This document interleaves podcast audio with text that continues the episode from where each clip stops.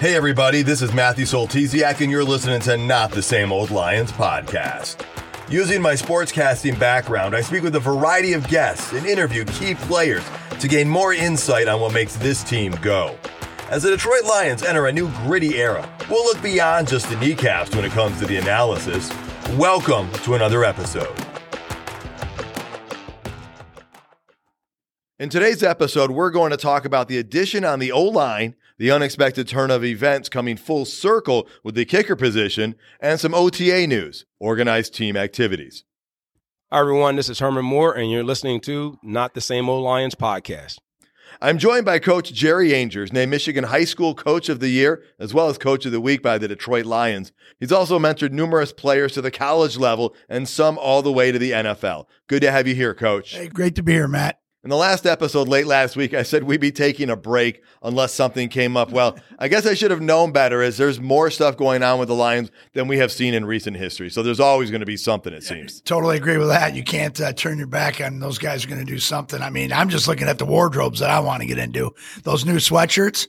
I think you and I should do one of those. I'll wear one with the, your face on my sweatshirt and you wear one with my face and my face on your sweatshirt, just like Campbell and Brad Holmes are doing. I love it. That is awesome. awesome. Yeah, it's awesome stuff. So, but yeah, let's uh, let's dive into what we want to talk about. Well, let's start with the offensive line. It's the strength of the team, and this might not be a headline grabbing move here by the Lions, but it might be bigger than some people think. They signed Germain Ifedi, offensive lineman, for some depth. I mean, they have their starting five, and we know Graham Glasgow's their top backup, but bringing in more potential depth, especially someone with game experience, is pretty nice. Ifedi has started 83 games over seven seasons in the NFL playing right tackle and right guard. And there's no guarantee that he even makes the final roster, but I like that we brought him in. It could be a nice depth piece depending on what he can show. I agree with that. Or actually, I think you said uh, bigger move or not such a big move. It's pretty big move. That guy's a giant. Uh, he's, you know, they list him at six foot five, 325 pounds, big bodied. You know, he had a great career to start out. You know, there was some things with him, you know, and, and if you were looking for an analysis, you know, his feet are a little bit slow, but boy, when he locks on you, he's great and stuff like that. Um, you know, he doesn't move side to side as well. You know, he had a few minutes. So again, it might be one where they look at and say, this is a guy that can, that can plug a hole for us, give us some depth, maybe play that guard position and give us some backup and play both sides. Plus he's a veteran. He's been in the league. I, you know, another one thing, I don't know if you saw this about, they were talking about possibly he's the guy coming in to help teach some of the younger guys, you know, again, because he's been around. This is his seventh season in the yeah. NFL, or it will be his eighth season. Yeah. Yeah. So, I mean, I think that's one of the things you look at. And, and again, these guys, you know, see something, somebody that can come in, you know, it doesn't cost us a ton, but somebody that can come in and possibly help some guys uh, in a pinch, he can jump in. I mean, we had we had pretty good success last year with a guy who never even saw the field and jumped in Dan Skipper. So yes, I we mean, did. right? I mean, so you know, this is another one of those things. And it's always nice to add some depth because, as we saw last year, having depth is crucial, especially even at one of your strengths. Mm-hmm. Oh yeah, for sure. That and, and again, we don't know how how um uh, Frady's back's going to be. You know, I mean, is is that back going to come back? Is he going to come back to health? Or we're going to have to need to spell him. So, you know, I guess it's just another one of those insurance policies to make sure that we we stay on top of on top of the depth chart. Makes sense. Well, now let's talk about the kicker situation because that has evolved a bit, and I've done a little digging here. So they brought back Mike Badgley on a one year deal earlier this spring, but they didn't draft anyone. And we thought they might, but maybe part of the reason they didn't is the top two options went in rounds three and four of the draft. So that's a little early for most people liking. Then more recently, they brought in John Parker Romo, the XFL kicker. Fast forward to this past week. Word hit the web that the Denver Broncos had cut Brandon McManus, their field goal kicker. Social media went wild, as they do with any little thing. And they said, let's get this dude. I mean, he's got a name. It's McManus. He's been kicking in Denver since 2014. Do you, out of curiosity, remember why he became the kicker in 2014? Uh, which one? What was the reason on that again? Uh, I think it is because they cut their more expensive kicker, yes. Matt Prater. That's right. I they didn't want to keep yeah. him. They went with McManus, and mm-hmm. that worked out pretty well for the yeah. Lions. Right, right, right. Yeah, that's right. I forgot all about that. So it's, uh, and again, we got full circles coming around on this one, right? They do. And so bringing Prater in at that time for us brought stability after mm-hmm. a rocky transition away from Jason Hanson. Mm-hmm. That also, full circle, brought Matt Prater back to Detroit, which is actually a place he started his career. He was kicking for the Lions in preseason, but Jason Hanson was still holding things down. So Detroit obviously let him go, and Denver took a shot, and it worked out well. So McManus hits the streets, and many Lions fans were clamoring for him. Even some of my relatives who are Broncos fans, they're like, well, if Denver's letting him go, maybe Detroit can go get him. And at first, I thought that sounded great, but I thought I should double check some facts, look at some stats. And after all, McManus was going to make almost $4 million this past year. He did have a little bit of a down year this past season with a 77.9% success rate, but one year can be an aberration. So you don't want to just go on the latest stats. So I looked at the last three years. he also was at 83.9 and 82.4%. So how does that compare to Michael Badgley? Well, Badgley was 83.3% last year for the Lions in just 12 games. And then he had one game for the Bears where he was at 100%. The year before that, he was in Indianapolis and kicked it an 85.7%. So lifetime, these two kickers are actually less than a half a percent different. So after seeing that, I really wasn't that interested in pursuing McManus. And I know there's, this is a long story, but it's a deep story because what comes next was Jacksonville went and signed Brandon McManus. And I was actually, I found this out because I was talking to the senior sports writer for the Traverse City Record Eagle, James Cook. Oh, yeah, you know James well. Great guy. And he said, You're never going to believe it, but Jacksonville signed McManus. And I just started laughing because I said, Well, James, you know who Jacksonville's kicker is, right? And he goes, Yeah, Riley Patterson. I'm like, Yeah, that's the kicker we let go last year to keep Austin Seibert. Now, Patterson kicked in the playoffs for Jacksonville last year, and he was at an 85.7% successful conversion rate for the season last year for the Jaguars. The year before, when he was in Detroit filling in, for our injured Seibert, he was a whopping 92.7%. So it's interesting because apparently Jacksonville was just going to waive him, but the Lions swooped in and offered a conditional pick to bring him back. Now, there are some people who are not thrilled that we're offering up a draft pick, but it's a conditional one right. and it's a year or two away. I've got to tell you, I'm happy we are doing this because if we go back a year ago to 2022, even though I read a number of analysis saying that Patterson was losing the training camp battle last year to Seibert, I really liked what Patterson did filling in in 2021 when Seibert was injured.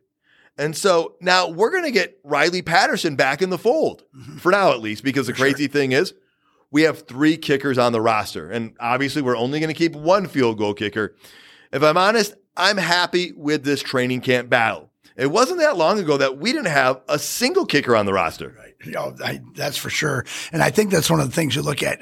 You know, they're they're getting back into their, you know, developing that camaraderie, but they're also developing that um, chemistry where guys are going to have to earn their spots. And I think the competition part from that is going to be huge. You know, you look at the XFL, USFL. I mean, we got all these guys. We get to see these guys on film, even though it's a different stage between the NFL.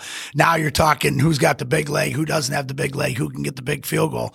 And I think your your competition is gonna it's gonna breed it's gonna breed well for us. And whoever wins that, we know is gonna be solid. Anyways, I I, I agree with you. Uh, you know, again, um, competition breeds winning, and also it's it's fun to see a bunch of kickers compete as well. Well, and also as you said, that competition part, what that could do is further motivate, not that you need it, but if you looked for it, it motivates someone to work even that much harder. So it's one of those things that will elevate the individual player's game and therefore better benefit the team. Now, in addition to that, I don't know if this is much of a factor, but McManus is 31 years old, Badgley's 27, and Patterson is 23. Right. So that makes me happy that we went the route with Badgley and Patterson.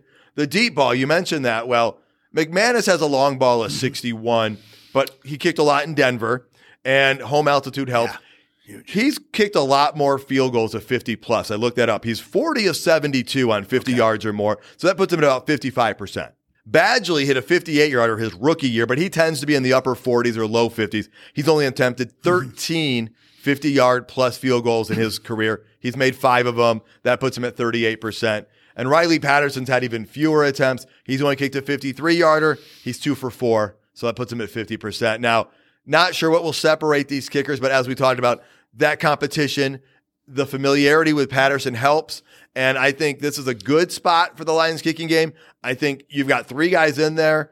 we're going to have a solid kicker going into the season. I like our position much better than I did a year ago. Even though Patterson's back in there in that room, we have some other elements in there. So I'm more optimistic than I think a lot of people are. Yep, yep, I, I agree with you. And Patterson, like you said, who he kicked for last year, was there any big games he kicked in? And then he made big field goals. You know, those are the things that they look at and found. Again, we don't go, we don't have time to go through all the tapes and everything they're going through, but you know, you start lining up big games, big kicks, playoff games, college playoff games, college big game, bowl games, and you start looking at those and you say, okay, this guy maybe with a little competition will will rise to where he where he belongs, and that's at the top. Well, and that's the thing. Riley Patterson gained some valuable experience last year in Jacksonville throughout the regular season and in the playoffs. Yes. And whoever we end up keeping as our kicker, their price tag's not going to be near that $4 million this year. So that also helps us with the salary cap. For sure. Let's take some quick hits here from organized team activities. What are some things you've been hearing coming out of the OTAs? Well, I think the the big thing was, you know, I think we talked about earlier. Walker's back; uh, he looked good. Um, there's, you know, the situation is the backers are filling into place. They got a lot of guys, you know, with with Campbell. You know, he looks the part you know, that's one of the things I read his back, couple of his backups. Again, I'm going to push Trevor Nowaske. Um, but he looked, he looks good. I mean, when you look at him in the one picture on uh, Twitter, one of the onlines I saw, they look like twins. They both had the same body, big frame, tall. Um, so that, you know, that's what I had heard. Uh, I, I, know Branch has made some plays, you know, the, the, the one, the one handed catch, you know, and again, we're not there like we, we talked about before. We're not there to watch everything and say, but these are things you see. And when you, you know, you're seeing enough pictures, enough film, um, that, that, uh, you know, they, they did a nice job at fitting some players in there. And then, of course, you know, we had a couple of those minor injuries. You know, it'd have been like nice to see uh, our, our prize running back uh, take off a little bit, but uh, he showed enough. I mean, we, we saw him on film, so we're pretty good. But that's, you know, that's some of the, some of the uh, nuggets that I've, I've heard or seen or read. Yeah. And then you're, you're right. That Tracy Walker thing. I mean, if he is ahead of schedule and if he is in form and I mean, the man seems motivated as much as any player I've ever seen come back from an injury, just from his own posts on social media and the things we're seeing, that if he comes back at full strength, that's one more addition to a secondary that's already looking pretty scary yes, good. Yeah, oh, for sure. And, and a leader, and he comes back healthy. He's hungry, you know, and you know what happens when a lion is hungry? They eat. They eat in the sky, or at least at the top of the roof at Ford Field, is the limit for these guys. That we might blow the top of that Ford Field Stadium off. Yeah, I like that. That'll that'll be good. Well, let's talk about what we're talking about right now: the hype. We have not seen this type of hype around the Lions in a long time. I, I am almost going to say I don't think there's a paralleled hype time we have seen.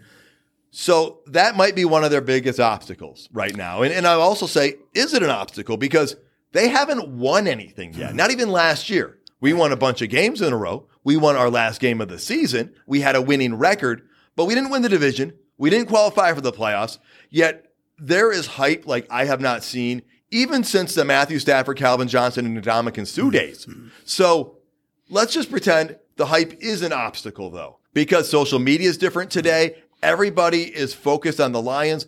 They are the darlings, the sweethearts of the NFL preseason, and we're not even to the preseason. So, coach, I know you have had teams that have found themselves surrounded by preseason hype.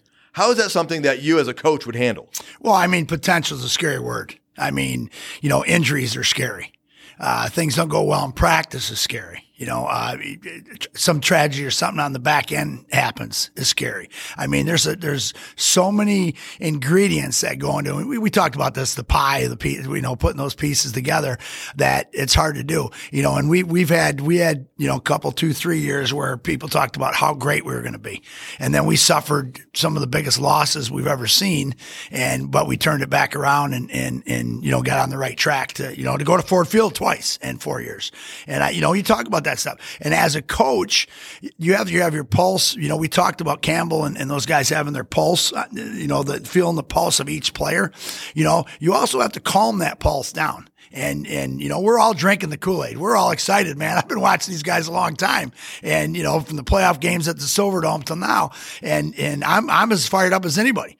I mean, if I, if I get a tidbit or something on, on Twitter, it's going out to my buddies across the country, you know, guys, my, my buddies that are Ravens fans and, and stuff like that about how good we are going to be. You know, you see Campbell and Holmes and the coaches and people excited. Everyone's I, having fun with this stuff. You yes. saw it from the shirts at the press conference yeah, to every level. Yeah, I agree. You know, and that's, and we talk about that again. And so, you know, they're going to have to, they're going to have to dial it down. Uh, we come out of the gate. We got to get through, you know, we got to get through OTAs. We got to get through the summer. We got to get through the preseason. And then we get to play that one team that's pretty good and the first game of the year. But I'm going to stay on the train. I'm going to keep riding it. I'm going to drink the Kool Aid. But also, as a Lions fan, um, we always say, oh, yeah, they were going to do this, but now they may do this. That's not what's going to happen. What's going to happen if they do go backwards a little bit or something happens, it's going to be uh, a major reason, whether it's a major injury or something like that. It's not going to be because of the coaching staff. It's not going to be because of the players because I believe everybody believes in themselves. And, and I, and I can't wait to watch them. I mean, and when they go, you know, 13 and four next year or 12 and five next year or, or 11 and six, I'm going to be happy because I know where we're heading. We're heading in the right direction. That's right. Because as Taylor Decker said, these are not the same old Lions. And a lot of people have bought in and believe that. So as a coach, when your players are hearing all this stuff, what message do you give them just to keep them focused? Well, I think that's the thing is you, you know, look in front of you, you know, you can't lie to, but you know, only yourself, you know, you can't lie to yourself. You can't lie to the guy upstairs, you know, so are you doing what you're supposed to do to uh, believe in this hype? You know, paper uh, numbers, things. Hey, we're rated number one in the state of Michigan. So what? Where, where, are you the last week of the season? And I think those are things they got. You know, they have some momentum to build on, but you know they're going to also the coaches. As a coach, you always make them feel like they're not as good as they are, and you always make them feel like the team you are playing doesn't respect them you know, and I think, and, and you come up with some tidbits weekly, you know, you come up with something weekly about, you know, we're going to focus, you know, we did one, one year with it. We called it the trap game. We were playing a team that we were far superior than them. And I, you know, we give them, a, everybody's got a mouse trap in their pocket. If they start thinking they're good or they're reading their uh, press clippings, we had them snap their finger with a, with a mouse trap. Just kidding. We didn't actually have them snap it. I think some of them did it, but, but those are things that you do as a coach. Those are things that you have to believe in. And the, and the good thing about is, the Lions fans, the Lions uh, players, the coaches are still hearing we could be good. There may be the same old Lions. We haven't won anything yet. There's a ton of motivation there for the Lions to keep moving forward. I don't care how hyped up everybody is. There's always something we can pull out of the woodwork or off Twitter that says, "Oh, they're going to lose nine games." Okay, there's probably not very, very many people saying that, but we're going to they're going to use it the coaches well probably just look at some of the teams in our division they're the ones that are likely to smack talk us yeah. the most but you have that every year where there is a team that's overhyped. I remember when I was living in the DC area, the year that the Washington franchise went out and got Deion Sanders and Bruce Smith, and it was like on paper, this team looks great. Now, that was a very different situation where they were pulling people in from the outside. We are not built that way. We've been building from within and making very strategic right. things. But it's a good reminder that just because people say you're good doesn't mean you are good. You actually have to go prove it out on the field. Oh yeah, for sure. And I think that's that inner, you know, inner feeling from each one of the players and stuff like that, that they're going to say, God, I'm a pretty good football player, but I want to get better. I just read that thing on Hutch today. And I think I sent it to you too. I mean, he, he feels faster, stronger, quicker, coming out. Talk about a guy that could sit back and go, man, I had a great year as a rookie and I got a big, huge contract. We don't have those guys. Okay, I'm, I'm sorry. I just don't think we have those guys. Hutch is going to do everything he can do to make this team win. Houston's going to do everything he can do to make this team win. Cominsky's a Division two guy that wants to come out and make this team win. We want to stay here and be the ones that turn this around. Who you, you know you can read about in the papers. It's gone. They turn it around and, and go to the Super Bowl. They're never paying for a meal in Detroit ever because this town and place will go crazy over those guys going. They finally somebody has brought us back to 1953, right? I believe that was it. So, anyways, and again, I'm getting a little excited right now, but you know, let's go. Uh, that, that's exactly right. You're exactly right. They would never pay for another meal in Detroit, no. bringing that home. So, so you're right. We got the summer to work through, and so you had that experience where you had a team extremely talented, and everybody was talking about them, and you managed to guide that team all the way to Ford Field to the state championship game. I'm sure we'll talk about this again as we get towards the regular season, but what was your message through those summer workouts to your players and to your staff? Well, we one day at a time. You know, I mean, it's the old cliche, one day at a time. You know, get one percent better, do whatever you want to do. We went into the uh, mantra on the on the 19 team and, and, other teams in the past that uh, t- we have to win today. If we don't win today, we're, we're behind the eight ball. You know, we have to win today, whether it's in the weight room, whether it's uh, community service, whether it's working on our grades, whether it's uh, playing another sport, whether it's going to a family reunion. And so you got to win those things. And that's the mantra you do. But you also have to give them that goal in that situation. Um, and which, which is what you're going to do. You know, it was easy for me to put, you know, all of a sudden I'd, I'd send all the thing through Hudl, a picture of Ford Field. Not didn't say anything, you know, because that was the the whole thing was, oh my God, can we get there? But again, you don't take care of those weeks prior to going to that, you're not going to make it. You know, we did a stepping stone where each week I, I ripped off a step and there was a quote and stuff in there for them to, to look at. You know, you know they're they're going to be able to get these guys motivated within themselves daily to say I want to be there and not worry about what's going on around them. And I think I think that's what I think that's what you're going to see. And it's the same thing on when your volunteer workouts and things like that. You know, you hit that 90%, 95%, or you get a guy coming, Hey, I'm not there today. I was at a wedding. I was at a family reunion. These guys are, Hey, I'm training at my own facility. And that's, that's where they're going to reach their potential.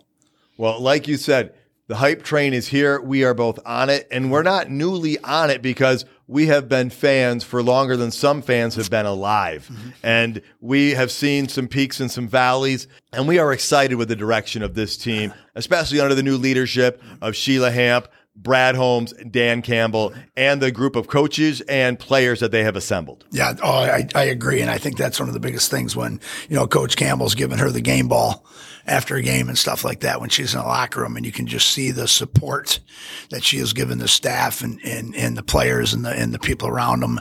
And I think that's one of the things you, you continue to look at and realize, uh, everybody's got, everybody's on the same page. Everybody wants the same thing and that's Super Bowl.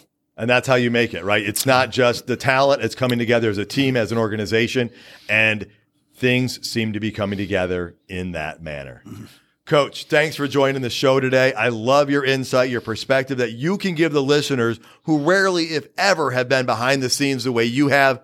It is priceless. Yeah, well, I appreciate it. And again, uh, enjoy doing it anytime we can talk about the, the Detroit Lions. Thank you so much for tuning in, folks. Please subscribe to Not the Same Old Lions podcast to get alerts about new episodes. Tell your friends about the show. You can follow me on Twitter at Matt Soltesiak and check us out on YouTube as well. And until next time, stay gritty, my friends.